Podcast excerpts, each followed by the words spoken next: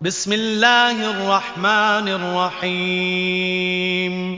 أبرميت ديان ويت أسم سم كرنان ويت الله جي نامين يسبح لله ما في السماوات وما في الأرض له الملك وله الحمد وهو على كل شيء قدير.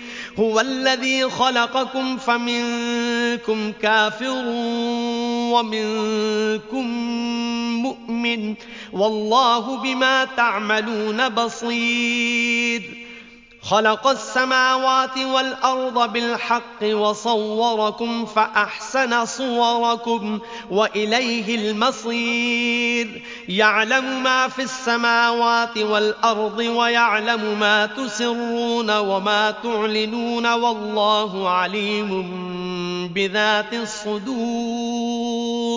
අහස්හි හා بولوية الله අල්له සුවිශුද්ධ කරති. ඔහුටය රාජ්‍ය පාලනය සතුවන්නේ.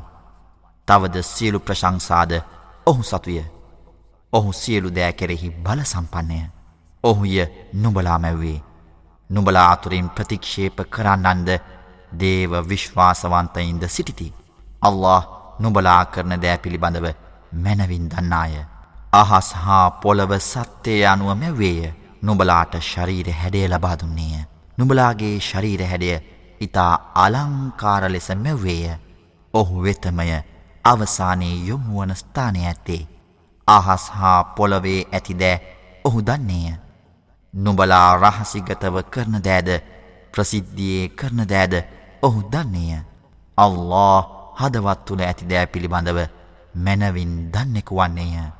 ألم يأتكم نبأ الذين كفروا من قبل فذاقوا وبال أمرهم ولهم عذاب أليم. ذلك بأنه كانت تأتيهم رسلهم بالبينات فقالوا فقالوا أبشر يهدوننا فكفروا وتولوا واستغنى الله والله غني حميد.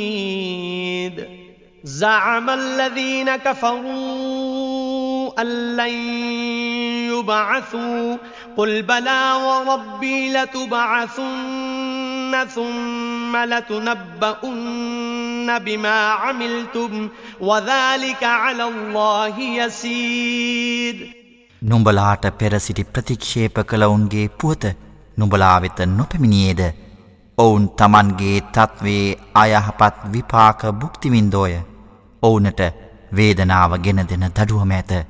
එයට හේතුව ඔවුන්ගේ දූතයින් ඔවුන් වෙත ඉතා පැහැදිලි සාධක සමග පැමිණියේය. එවිට ඔවුහු මිනිසුන් අපව මග පෙන්වන්නේ දැයි පවසා ප්‍රතික්ෂේප කළෝය. අල්له ඔවුන් ගැන අවශ්‍යතාවයකින් තොරවන්නකි. අල්له අවශ්‍යතාවයන්ගෙන් තොර වූහා ප්‍රශංසාව හිමි අයෙකු වන්නේය. තමන් නැගිටුවනු ලබන්නේම නැතැයි ප්‍රතික්ෂේපකයෝ සිතති. නබිවරයානනි පවසව්. නැත මාගේ පරමාධිපති මත දිවරමින් සැබවින්ම නුබලා නැගිටුවනු ලබන්නෙහුමය. පසුව නුබලා කරන දෑ අනුව නුබලාට දැනුම් දෙනු ලැබේ. මෙය අල්لهට පහසු ක්‍රියාවකි. فآمنوا بالله ورسوله والنور الذي أنزلنا والله بما تعملون خبير يوم يجمعكم ليوم الجمع ذلك يوم التغاب ومن يؤمن بالله ويعمل صالحا يكفر عنه سيئاته يكفر عنه سيئاته ويدخله جنات تجري تجري من تحتها الأنهار خالدين فيها أبداً. ذلك الفوز العظيم. والذين كفروا وكذبوا بآياتنا أولئك أصحاب النار خالدين فيها. وبئس المصير. الله වද ඔහුගේ දූතයාණන් වද නුඹලාට අප පහල කළ ආලෝකයේද නුඹලා විශ්වාස කරව. සැබවින්ම අල්ලාහ් නුබලා කරන දෑ පිළිබඳව ගැම්බුරු ලෙස දන්නෙකු වන්නේය. එක් රැස් කරනු ලබන එම දිනයට එදින ඔහු නුබලා එක් රැස් කරන්නේය. එය අලාභය ගෙන දෙන දිනයකි. කවරෙකු අල්لهව විශ්වාස කර යහපත්දේ කරන්නේද ඔහුගේ පාපයට ඔහු ඒ වෙනුවෙන් වන්දියක් ලබා දෙන්නේය. යටින් ගංගාවන් ගලායන ස්වර්ගයන්හි ඇතුළත් කරවන්නේය. එහි ඔහු සදාකල් ජීවත්වෙති. එයමය ඉමහත් ජයග්‍රහණය වන්නේ. ප්‍රතික්ෂේප කර අපගේ වදන් හා සංඥාවන් බොරු කරන්නන් ඔවුන් නිරයේ සගයින් වෙති. ඔවුහු එහි සදාකල් ජීවත් වෙති. අවසානයේ යොමුවන ස්ථානය ඉතා දරුණු නිවහනක් වන්නේය. ما أصاب من مصيبة إلا بإذن الله ومن يؤمن بالله يهد قلبه والله بكل شيء عليم وأطيعوا الله وأطيعوا الرسول فإن توليتم فإنما على رسولنا البلاغ المبين الله لا إله إلا هو وعلى الله فليتوكل المؤمنون.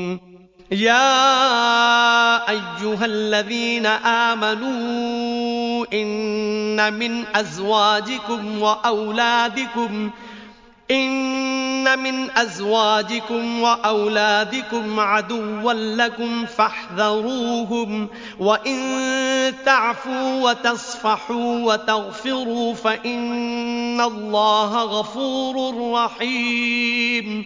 කවර හානියක් සිදු වුවද එය අල්ලාහගේ අනුමැතිය මතමය සිදුවනුයේ?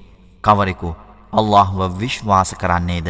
එය ඔහුගේ හදවත යහමඟ පෙන්වා දෙන්නකි. අල්له සියලු දෑ කෙරෙහි සර්වඥානී වේ.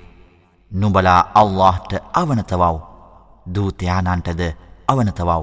නුඹලා ප්‍රතික්ෂේප කර යන්නේ නම් අපගේ දූතයානන් මත වූ වගකීම වන්නේ ඉතා පැහැදිලිව ප්‍රචාරය කිරීම පමණය. අල්له ඔහු හැර වෙනත් දෙවියෙකු නැත. අල්له කෙරෙහි විශ්වාසය තැබූුවන් සියලු දෑ භාර කළ යුතුය. විශ්වාස කළවුනිි.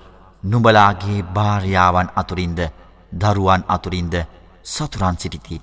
එහෙයින් ඔවුන් ගැන අවධානයෙන් සිටිනු. නුඹලා සමාවදී ඉවසා නොසැලකිලිමත් වූයේ නම් සැබවින්ම අල්له අතික්ෂමාශීලී හා මහා කාරුණිකද වන්නේය. إنما أموالكم وأولادكم فتنة والله عند عنده أجر عظيم. فاتقوا الله ما استطعتم واسمعوا وأطيعوا واسمعوا وأطيعوا وأنفقوا خيرا لأنفسكم ۖ. ومن يوق شح نفسه فأولئك هم المفلحون. إن تقرضوا الله قرضا حسنا يضاعفه لكم ويغفر لكم والله شكور حليم عالم الغيب والشهادة العزيز الحكيم නුඹලාගේ සම්පත් හා දරුවන් පරීක්ෂා සහගත භාණ්ඩවන්නේය. අල්له වෙතමය මහංගු තිලිනයන් ඇත්තේ.